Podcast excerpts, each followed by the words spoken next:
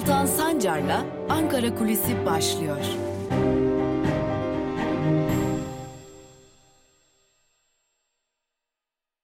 Merhabalar sevgili Özgürüz Radyo dinleyicileri ve Özgürüz Radyo'nun YouTube hesabının sevgili takipçileri.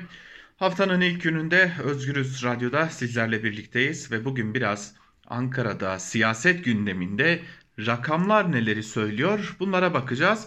İki ayrı noktadan gelen iki ayrı araştırmanın çeşitli sonuçlarını sizlerle paylaşacağız. Çünkü bir yandan Ankara'da artan görüşme trafiği, bir yandan tartışılan yeni yasa, bir yandan siyasette artan gerilim, dikkat çeken gelişmeler, tartışılan konular derken e tabi insan ister istemez şunu merak ediyor. Acaba siyasette ne oluyor da bu gelişmeler bu kadar hız kazandı?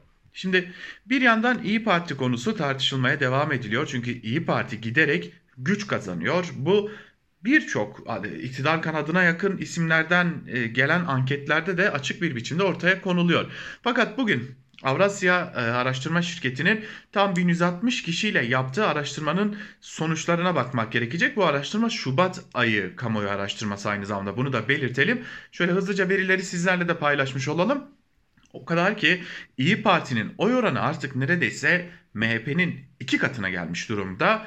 Araştırmada araştırmaya göre bugün milletvekili seçimi olsa hangi partiye oy verirsiniz sorusunun e, cevabı şöyle dağılıyor. AKP %34.1, Cumhuriyet Halk Partisi %27.3, İyi Parti %14, Geçtiğimiz ay baraj altı olarak hesaplanan HDP ise bu ay %10.1 olarak hesaplanıyor. Milliyetçi Hareket Partisi %7.5 zaten dikkat çeken sonuç bu neredeyse İyi Parti artık tam iki katı oranında oy alıyor Milliyetçi Hareket Partisi'nin. Neden önemli? Çünkü İyi Parti'yi kuranlar Milliyetçi Hareket Partisi'nden ayrılanlardı.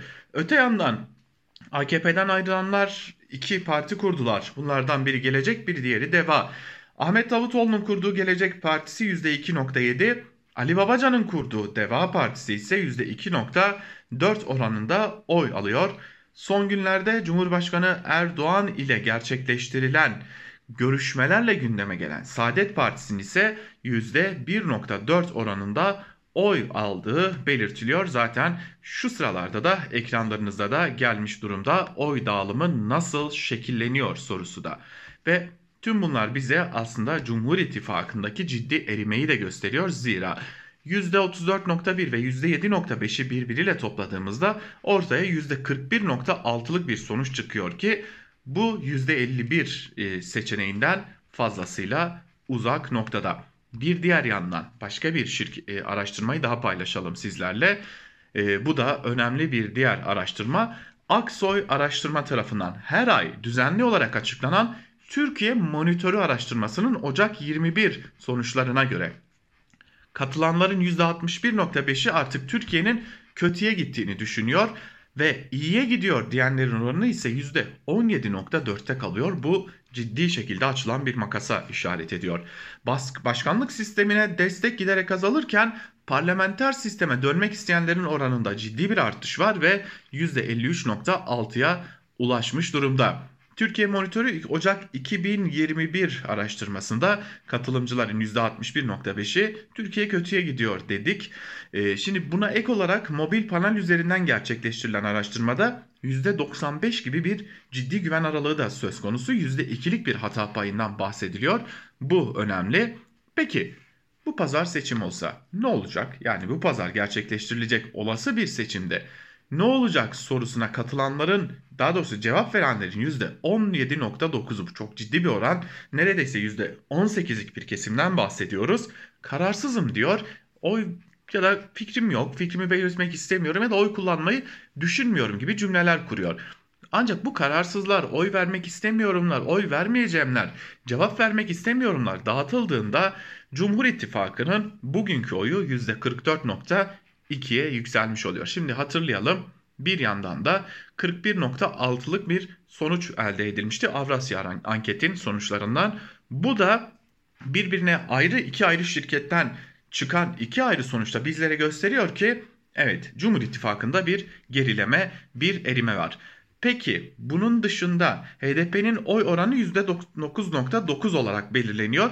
Bu neden önemli? Bunu neden söylüyoruz? Çünkü Millet İttifakı'nın oyu %39.4 olarak hesaplanıyor. Yani Millet İttifakı'nın dışında tutularak hesaplanıyor e, HDP. Böylelikle eğer HDP'nin de kaba tabirle yuvarlayacak olursak %10'luk bir oyunun olduğunu belirtirsek %49.4'lük bir e, oy oranına ulaşıyoruz ki o da %50'ye fazlasıyla yaklaşmış durumda. Millet İttifakı'nın oy oranında son dönemde bir küçük düşüş, Cumhur İttifakı'nda ise %0.4'lük bir artış var diyor Aksoy araştırmada. Şimdi bir de parti bazında bakmak gerekecek çünkü parti bazında da e, farklılıklar var. Örneğin AKP'nin oyu %35.2'ye ulaşıyor, MHP'nin oyu %9. E, Avrasya araştırma %7,5 göstermişti. Bu biraz farklılık, bir açılan bir makasın da işareti aynı zamanda. Bir diğer yandan en yüksek oy oranına ulaşan elbette ki ikinci parti burada Cumhuriyet Halk Partisi oluyor. %26.5 ile e, Avrasya araştırma ise Cumhuriyet Halk Partisi'nin %27.3 ile göstermişti. Burada da ciddi bir farkın olmadığını görüyoruz. Şimdi MHP'nin kararsızlar da dağıtıldıktan sonra aslında biraz da baraj üstünde kalacağını görüyoruz. Deva'nın oy oranı %2,5, Saadet Partisi'nin oy oranı %1,5, Gelecek Partisi'nin oy oranı ise %1 olarak belirlenmiş durumda. Burada kısmi farklılıklar var. Bu arada popülerlik yani Cumhurbaşkanlığı seçiminde tercihiniz ne olur sorularına da bir e, yanıt veriyor katılımcılar. Olası bir seçimde Cumhurbaşkanı Erdoğan'a oy veririm diyenlerin oranı %48.5 fakat e, bu oran Ankara Büyükşehir Belediyesi Başkanı Mansur Yavaş'a ait. Yani Erdoğan'a karşı en yüksek oyu alan isim burada Mansur Yavaş oluyor. Erdoğan'a karşı yüksek oy oranına sahip bir diğer isim de İstanbul Büyükşehir Belediye Başkanı Ekrem İmamoğlu olmuş durumda. Bu da bize her iki isminde her iki belediye başkanının da artık giderek Türkiye genelinde popülerliği yükselen isimler olduğunu görüyoruz ve Cumhurbaşkanı Erdoğan'a artık bir tak biraz da olsa geçmiş oluyorlar. Şimdi diyeceksiniz ki bu araştırma sonuçları neden önemli? Ankara'da artık az önce de bahsettiğimiz gibi çok gergin bir atmosfer var. Ankara adeta barut fıçısına dönmüş durumda. Ve hani kaba tabirle söyleyelim şöyle çakmağa çaktığınız anda patlayacak bir hal almış durumda Ankara. Özellikle son birkaç günde yaşananlardan dolayı işte o gerilimin bir diğer nedeni de o gerilimlerin bir diğer nedeni de işte bu anket sonuçları gibi görünüyor. En azından muhalefet bunu böyle yorumluyor diyelim. Ankara kulisini noktalayalım. Yarın tekrar görüşebilmek umuduyla. Hoşçakalın.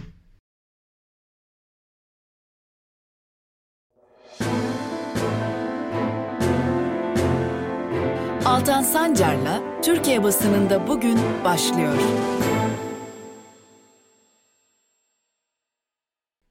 Günaydın sevgili Özgürüz Radyo dinleyicileri. İyi haftalar. Yeni bir haftaya başlıyoruz ve haftanın ilk gününde aslında Özgürüz Radyo'da hafta içi her gün olduğu gibi bugün de gazete manşetleri ve günün öne çıkan yorumlarını aktarmak için Türkiye basınında bugün programıyla sizlerleyiz. Ve ilk olarak Cumhuriyet ile başlayalım. Cumhuriyet gazetesinin manşetinde Gara'da 13 şehit sözleri yer alıyor ve şunlar kaydediliyor. Türk Silahlı Kuvvetleri'nin savaş uçakları ve komando birlikleriyle PKK'ye yönelik yürüttüğü Gara operasyonu tamamlandı ancak acı haberler geldi. Bakan Hulusi Akar, kalleş yüzünü gösteren terör örgütü alıkoyduğu masum 13 vatandaşımızı bir mağara yakının mağarada yakın mesafeden vurarak şehit etmiştir açıklaması yaptı. Bakanlık 53 teröristin etkisiz hale getirildiğini duyurdu. Şehitlerin cenazesi Malatya'ya getirildi. 6 yıl önce kaçırılan askerler Semih Özbey, Hüseyin Sarı, Adil Kavaklı, Süleyman Sungur, Mevlüt Kahveci, Müslüm Altıntaş ile polis memurları Vedat Kaya ve Sedat Yalabak'ın da aralarında bulunduğu 10 kişinin kimlik tespiti yapıldı.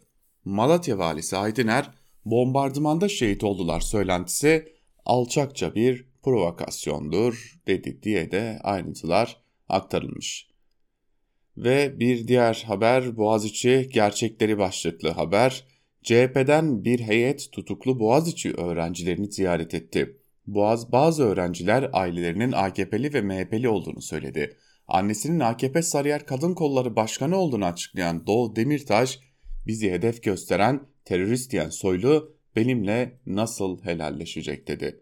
Tutuklu öğrenci Şilan Deli Palta'da savcının iddia etmediği, hakimin karar vermediği bir örgüt üyeliğine Süleyman Soylu ve Fahrettin Altun'un nasıl karar verdiğini sordu. Böyle bir yalan olur mu diye konuştu. Öğrenciler talimatla tutuklandıklarına dikkat çektiler.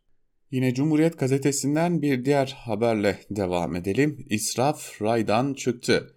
Ulaştırma Bakanlığı'nın Arifiye Karasu Demiryolu projesi dudak uçuklattı.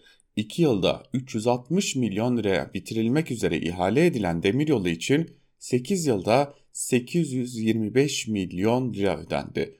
Sadece %23'ü tamamlandı.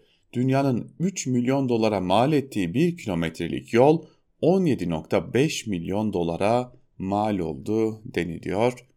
Tabi burada yolun kendisi mi bu kadar ücrete mal oldu yoksa o ihaleyi alırken dağıtılan paralar mı e, buna mal oldu? Bunu ayrıca e, konuşmak gerekiyor çünkü burada esas mesele e, yolun maliyeti değil. O yolun yolun ihalesini alabilmenin maliyeti. Cumhuriyet gazetesini noktalayalım ve geçelim bir diğer gazeteye. Sıradaki gazete Yeni Yaşam gazetesi olacak. Yeni Yaşam gazetesinin bugünkü manşetinde ise ille de özgürlük sözleri yer alıyor ve şunlar kaydediliyor. Kürtlerin kara gün olarak nitelediği PKK lideri Abdullah Öcalan'a yönelik 15 Şubat 1999'da gerçekleştirilen uluslararası kompleye karşı dünyanın birçok yerinde Kürtler ve dostları alanlara çıktı. Eylemlerde komplo içinde yer alan güçler kınanırken Kürt sorunun çözümü ve savaşın bitmesi için Öcalan'ın özgürlüğünün şart olduğu belirtildi. Başta Birleşmiş Milletler olmak üzere uluslararası kurumların tecridin kaldırılması ve Öcalan'ın fiziki özgürlüğü için sorumlu kalmaları istendi. Ve Yeni Yaşam gazetesinde Gare'de yaşananlara ilişkin bir haber var. Onu da aktaralım. Gare'de ne oldu? Başlıklı bir haber. Savunma Bakanı Hulusi Akar, Federe Kürdistan bölgesinin Gari bölgesine yönelik 10 Şubat'ta havadan ve karadan başlatılan askeri operasyonun sonlandığını duyurdu. Akar, 13 vatandaşımız PKK tarafından şehit edildi diyerek PKK tarafından alıkonulan 13 asker polis ve e, istihbarat üyesinin operasyonda yaşamını yitirdiğini duyurdu. Operasyonun ilk günü esir kampının bombalandığını açıklayan HPG'den de konuya ilişkin yeni bir açıklama geldi. İnfaz iddiasının yalanlandığı açıklamada bombardıman ve operasyon nedeniyle ölümlerin yaşandığı, bunun bir katliam olduğu belirtildi. PKK'nin alıkoyduğu asker ve polislerin aileleri önceki gün Mezopotamya Ajansı aracılığıyla kaygılarını dile getirerek operasyonun durdurulmasını istemiş ve devlet askerinin ya da polisinin olduğu yeri bombalar mı diye sormuştu. İnsan hakları örgütlerine göre şimdiye kadar alıkonulanların hiçbiri öldürülmedi de denilmiş bu haberin ayrıntılarında.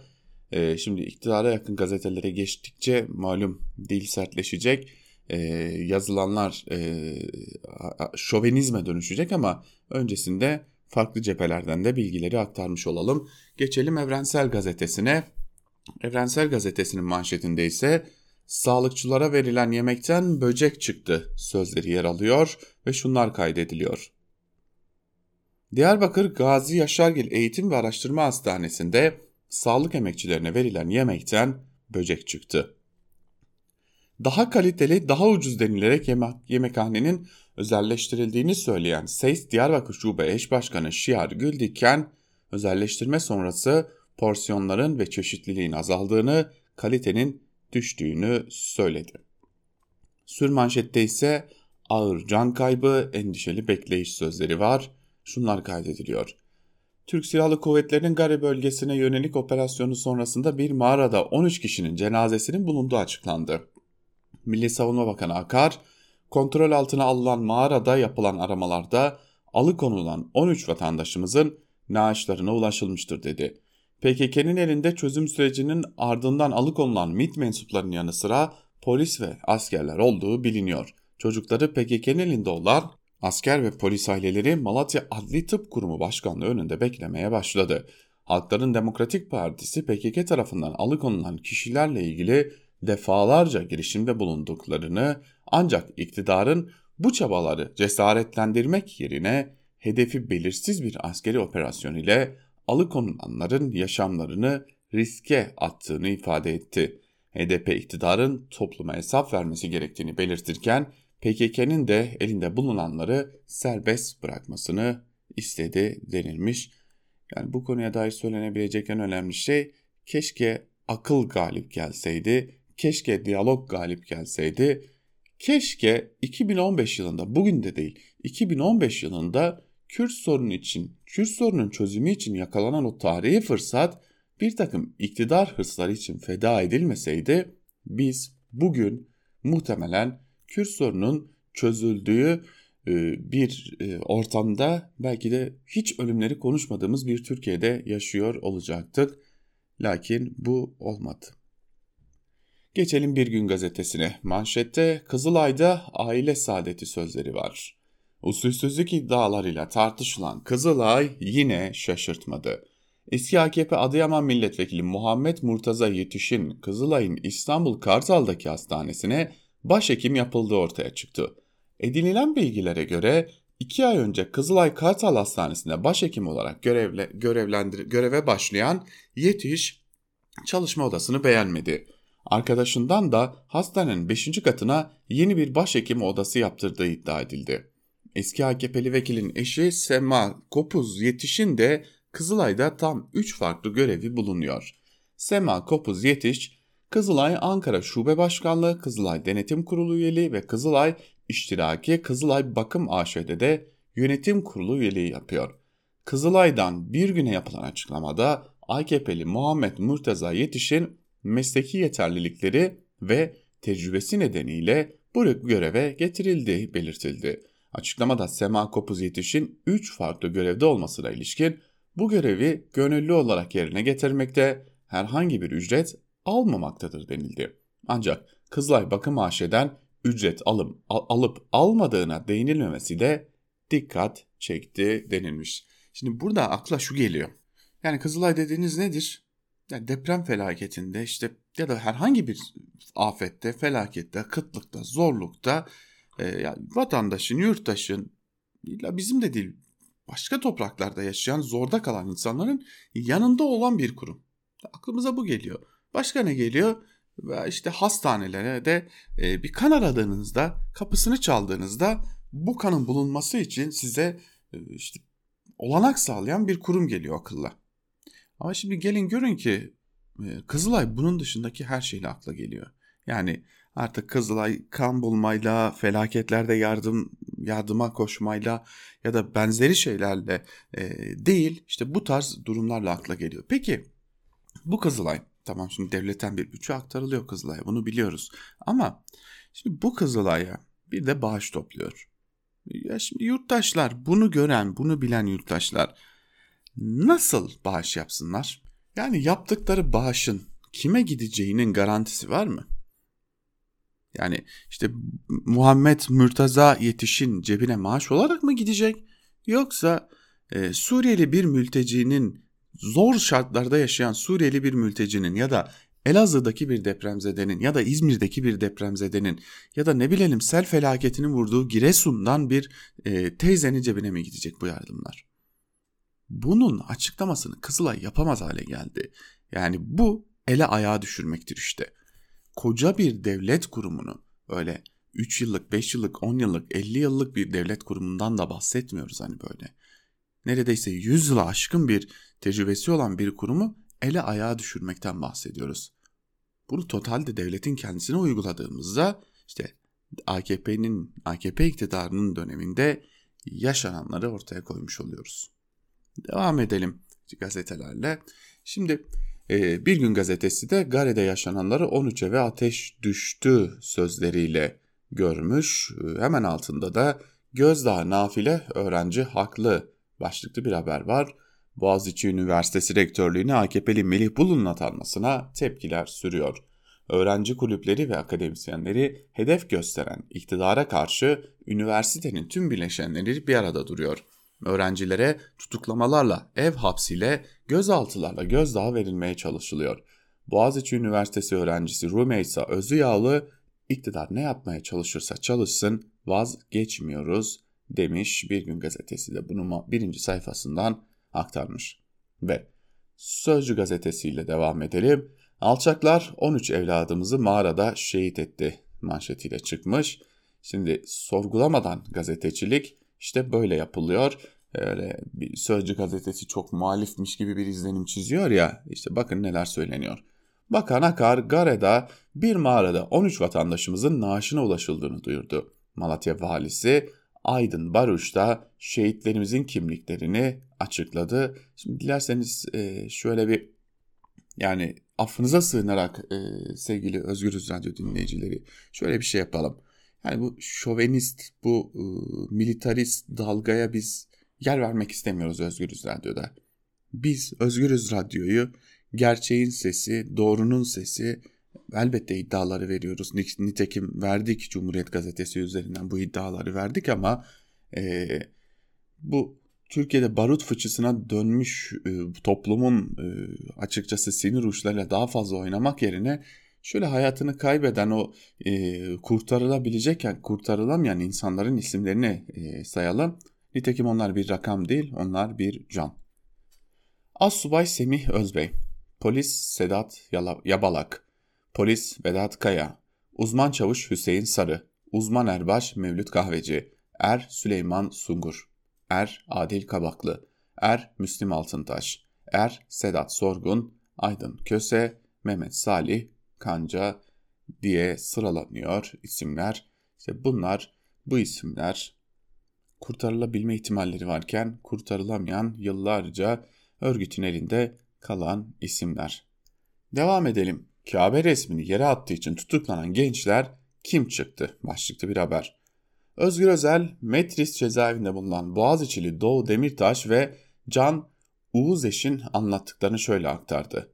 Doğu Demirtaş, dedem de fizikçiydi, ailem AKP'li. Annem Gamze Demirtaş, AKP Sarıyer Kadın Kolları Başkanıdır. Ben liberalim, özgürlükçüyüm. Can Uğuzeş, babam iyi bir MHP'liydi, şimdi iyi Partili. Ben de oyumu MHP'ye verdim. Lisede beş vakit namaz kıldım. Kabe hassasiyetini herkesten iyi anlarım. Şimdi velhasıl bu yani biz öğrencilerin ideolojik görüşü bizi hiç ilgilendirmiyor. Velhasıl bu öğrenciler öyle ya da değil. Yine de e, burada bence bunun üzerinden bir savunmaya bile gerek yok. Bu öğrencilerin tutuklanması ifade özgürlüğünün ayaklar altına alınmasıdır. Laikliğin ayaklar altına alınmasıdır. Nokta. Karar gazetesiyle devam edelim mağarada kalleş infaz manşetiyle görüyor. Gari'de yaşananları ve e, bunları bu şekilde duyuruyor. Genelkurmay Başkanı Orgeneral Yaşar Güler'in 2015 yılından önceki ortamda kaçırılan personelimizin Gari bölgesinde olabileceğine dair çok iyi kanıtlar bulduk diyerek arka planını açıkladığı operasyon sırasında yoğun çatışmaların ardından girilen bir mağarada yapılan aramalarda alıkonulan 13 kişinin naaşlarına ulaşıldı denilmiş. Şimdi burada belki çelişkileri belirtmekte fayda var. Nasıl çelişkiler? Şimdi deniliyor ki yani Orgeneral Yaşar Gürel Genelkurmay Başkanı. Şimdi şöyle bir ayrıntıyı da geçmemek lazım. Ee, hani Özgür Haber'de işleyecektik bu ayrıntılar ama burada işleyelim madem.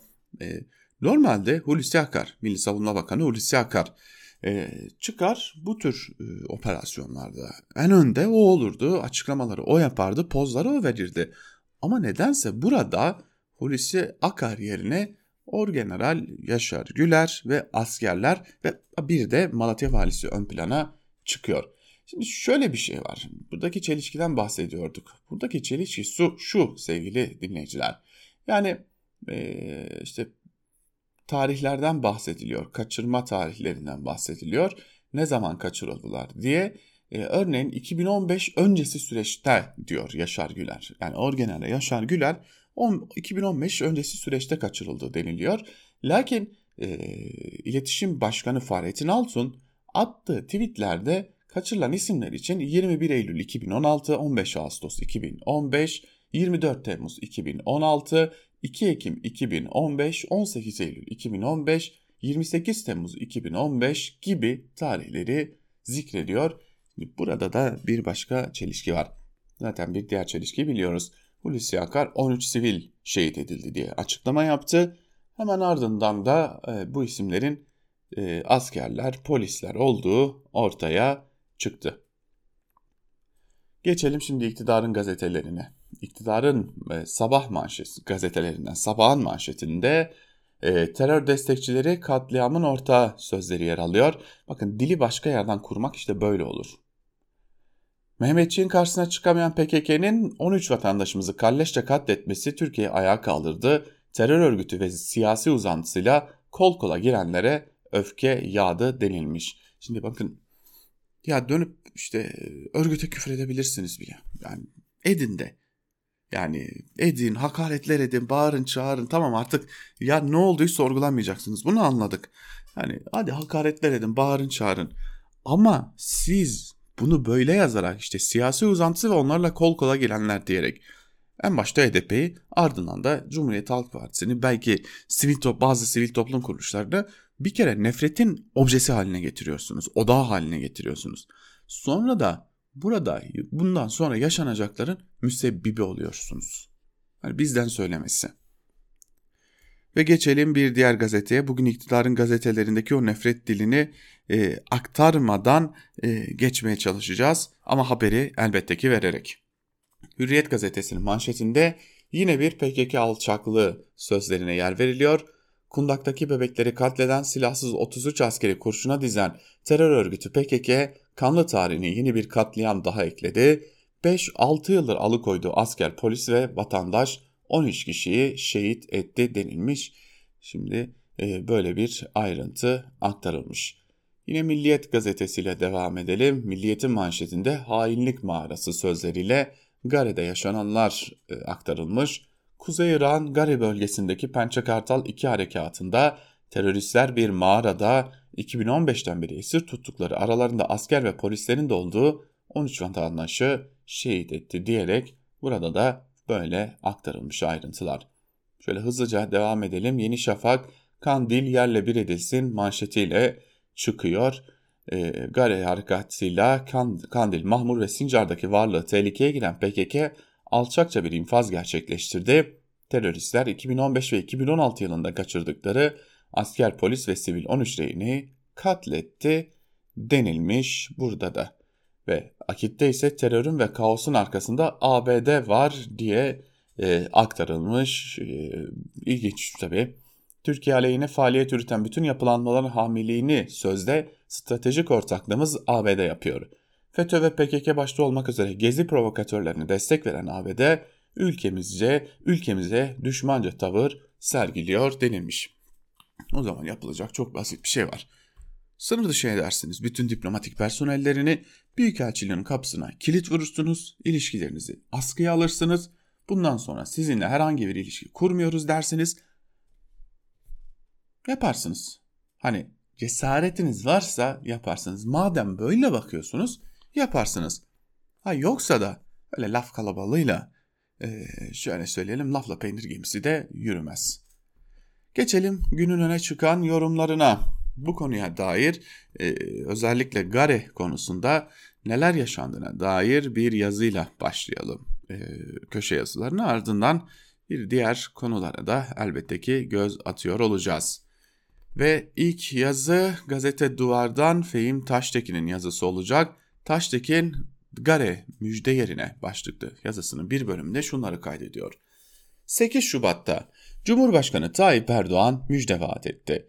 Çarşamba günü millete sesleniş konuşmamı özellikle izlemenizi tavsiye ediyorum. Sizlere birçok güzellikleri takdim edeceğim dedi.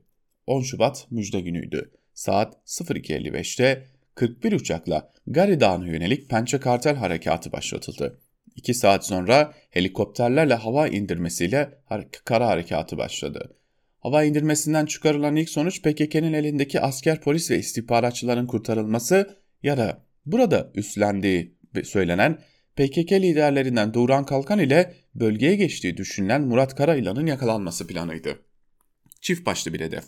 Müjde bu olacaktı. Siyaseten müthiş değerli. Zor zamanda iktidarı kurtaracak altın vuruş. Fakat Erdoğan çarşamba ulusa seslenmedi. Bunun yerine toprağa düşen canların haberi geldi. 14 Şubat'ta Milli Savunma Bakanı Hulusi Akar acı neticeyi duyurdu. 50 terörist etkisiz hale getirilmiştir. Yerli ve milli mühimmat kullanılan harekatta terör örgütünün varlığına ağır bir darbe indirilmiş ve bölge kontrol altına alınmıştır. Mağarada alıkonulan 13 vatandaşımızın naaşlarına ulaşılmıştır. Akar bu sonucu başarı olarak niteleyip Genelkurmay Başkanı Orgeneral Yaşar Güler ve komutanları tebrik etti. Güler de harekat alanımız 75 kilometre genişliğinde ve 25 kilometre derinliğinde e, diyerek aslında e, bugüne kadar icra ettiğimiz harekatların hemen hemen en büyük bölgesidir dedi. Güler'e göre e, Haftanin ve Hakurk'a yönelik operasyonlar nedeniyle PKK çok sıkışıp bütün ağırlığıyla Gari bölgesine yerleşti. Bu nasıl bir kurtarma? 41 uçakla gece gündüz bombalanan bölgeden kim sağ çıkartılabilir? Muhalefet muhalefet olsaydı bu başarının bunun neresinde olduğunu sorabilirdi.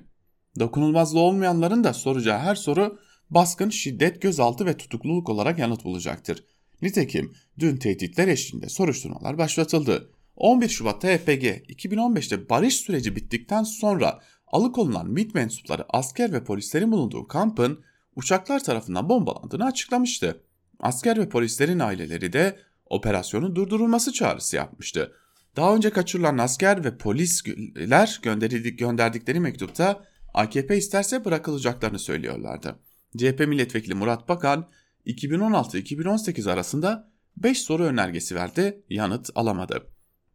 Tebriğe mazhar olan başarının sırrı PKK'ye verdirilen zayiatta ise mevcut sonuçla sahadaki durumun değiştiğini söylemek imkansız. Güler'in dediği gibi Pençe Kaplan Harekat serisi sayesinde PKK diğer bölgelerde barınamayıp bütün ağırlığıyla Gare'ye geçtiyse Akar'ın dediği gibi son harekatla bölge kontrol altına alındıysa asker neden çekildi? Öyle olsaydı çekilmezdi. Hakurk ve Haftanin'de kaldıkları gibi Gare'yi de tutmaya devam ederlerdi. 94'ten beri ilk kez bu tür bir harekata sahne olan Gari hedefe koymalarının sebebi Irak ve Suriye'deki süreçler birlikte düşünülürken buranın Suriye'ye geçişlerde kullanılıyor olmasıydı. Askeri harekatın yürütülüş tarzı sadece rehineleri alma değil, orayı tutma ve kalma amacına da işaret ediyordu. Planlama, hedef ve sonuçlara dair başlıklar olduğu izlenimi veriyor. Roboski gibi kapanıp gidecek. Ne kadar ne var ki feci bir sonuç ya da başarısızlık da iç siyasette yakıta dönüşebiliyor. Bugün milat olmalı, HDP kapatılmalı kodu, koduyla hızla devreye sokulan kampanyanın niyeti süre giden siyasi soykırımı tamamlamak, muhalefet adına ne varsa hepsini felç etmek ve Cumhur İttifakı'na karşı olası ortaklığın zeminini tekraren dinamitlemek diyor Fehim Taştekin yazısının bir bölümünde. Ve geçelim bir diğer yazıya. E, bir diğer yazar ise T24'ten Mehmet Yılmaz olacak. Mehmet Yılmaz anayasa tartışmalarını gündemine alıyor ve e, yazısının başlığında derdi anayasa değil kavga çıkarmak diyor. Bir bölümünde de şunları kaydediyor. AKP Genel Başkanı Recep Tayyip Erdoğan'ın belki de şimdi Türkiye'nin tekrar yeni bir anayasanı, anayasayı tartışmanın vakti gelmiştir sözleri yeni bir anayasaya ihtiyaç duyulmasından daha çok ülkedeki kutuplaşmayı keskinleştirecek yeni bir tartışma yaratmak istemesinden kaynaklanıyor. Toplumu değerler ve kimlikler üzerinden bölüp gererek kendisine geçmişte oy verenleri bir arada tutma politikası son zamanlarda pek işe yaramıyordu çünkü. Bunda etkili olan faktörlerden bir tanesi insanların üzerine bir çığ gibi çöken ekonomik sıkıntı ise diğeri de muhalefetin tutum değiştirmesiydi. AKP Genel Başkanı'nın durduk yere anayasayı tartışmanın belki de vakti geldi fikrini ortaya atmasının ardından iktidar sözcülerinin ağzından dökülenler asıl niyetin sivil anayasa yapmaktan daha çok kavga çıkarmak olduğunu gösteriyor. Partinin sözcüleri şimdilik üstü kapalı imalarla yetiniyorlar ancak Ayasofya imamı gibi tipler sırtlarında yumurta küfesi hissetmedikleri için olsa gerek doğrudan İslami anayasa diye ortaya atılı verdiler. Türkiye'nin bütün anayasa geçmişini silip 1921'e dönme hedefini gerçekleştirebilmeleri elbette mümkün değil.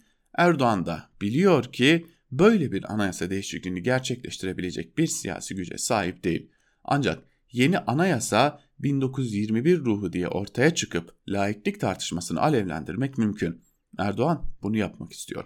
Bu tartışmanın iyice kızışmasını istiyor ki bir yandan tabanı diri tutarken diğer yandan memleketin sorunlarının üzerine atabileceği bir örtüye sahip olsun diyor Mehmet Yılmaz yazısının bir bölümünde. Evrensel Gazetesi'nden İhsan Çağlalan ise tek adam yönetimi gündemi manipüle etmede çok sıkışmış durumda ama diye başlıyor yazısına ve şöyle devam ediyor. İşsizlik, yoksulluk, geçim sıkıntısının büyümesi, çöpten ekmek toplama görüntülerinin saklanamaz biçimde çoğalması, geçim sıkıntısının sıkıntı olmayı aşarak intiharlara neden olmaya varacak kadar can acıtıcı hale gelmesi, işsizlik ve yoksulluğun had safhaya çıkması, esnafın ve çiftçilerin önemli bir kesiminde iflas ve isyan çoğuluklarının yükselmeye başlaması, pandeminin bütün yükünün halkın sırtına yıkılması, yoksulluk, yolsuzluk yasaklara eklenen yağma ve yozlaşmanın infial uyandıracak bir düzeye doğru gitmesi, iktidarı gündemi provoke edecek yeni iddialar ortaya, ortaya atmaya zorlamaktadır. Bu iddiaların bir bölümü günü bile kurtarmazken bazıları ise daha uzun ömürlü olabilmektedir. Günü bile kurtaramayacak gündemler belki sadece yandaş medyada birkaç gün manşet olmakla kalırken sistem tartışmalarıyla bağlantılı olarak gündeme getirilenler ise daha uzun süre gündemde kalabilmektedir. Oysa bu iktidarın yeni bir anayasa yapmak için ne parlamentoda ne de halk içinde bir desteği vardır. Peki o zaman iktidar bu tartışmayı sadece gündemi provoke ederek halkın iktidarın ekonomik politikalarının sonuçları olarak sürüklendiği açlık, yoksulluk, işsizlik, hayat pahalılığı gibi gerçek sorunların tartışılmasını önlemek için mi gündeme getirmektedir? Millet İttifakı ve etrafındaki muhalefet bunu iddia ediyor. Elbette iktidarın gündemle böyle oynamasında bu amaç da vardır. Ama bu amacın bir yanıdır. Özellikle yeni sivil ve demokratik anayasa tartışması ve Boğaziçi Üniversitesi'ne kayyum rektör atanması gibi tek adam yönetimli siyasi ve fikri iktidarla bağlantılı konularda tartışma yaşanan gerçeklerin üstünün örtülme amacının çok ötesine geçmektedir. Çünkü bu tartışmanın halkın yaşadığı gerçeklerin üstünü örtme ile ilgili yanını sermaye muhalefetinin konuyu tartışmasına bakarak kendisi iktidarını sürdürmek için ihtiyaç duyduğu en gerici odaklarla ittifakını yenileyecek adımlar atmak amacıyla bu güçleri harekete geçmeye teşvik etmektedir diyor İhsan Çaralan da yazısında. Ve biz de Çağalan'ın bu yazısıyla birlikte bugünlük Türkiye basınında bugün programımızı noktalamış oluyoruz. Yarın yine aynı saatte Özgürüz Radyo'da görüşebilmek umuduyla hoşçakalın.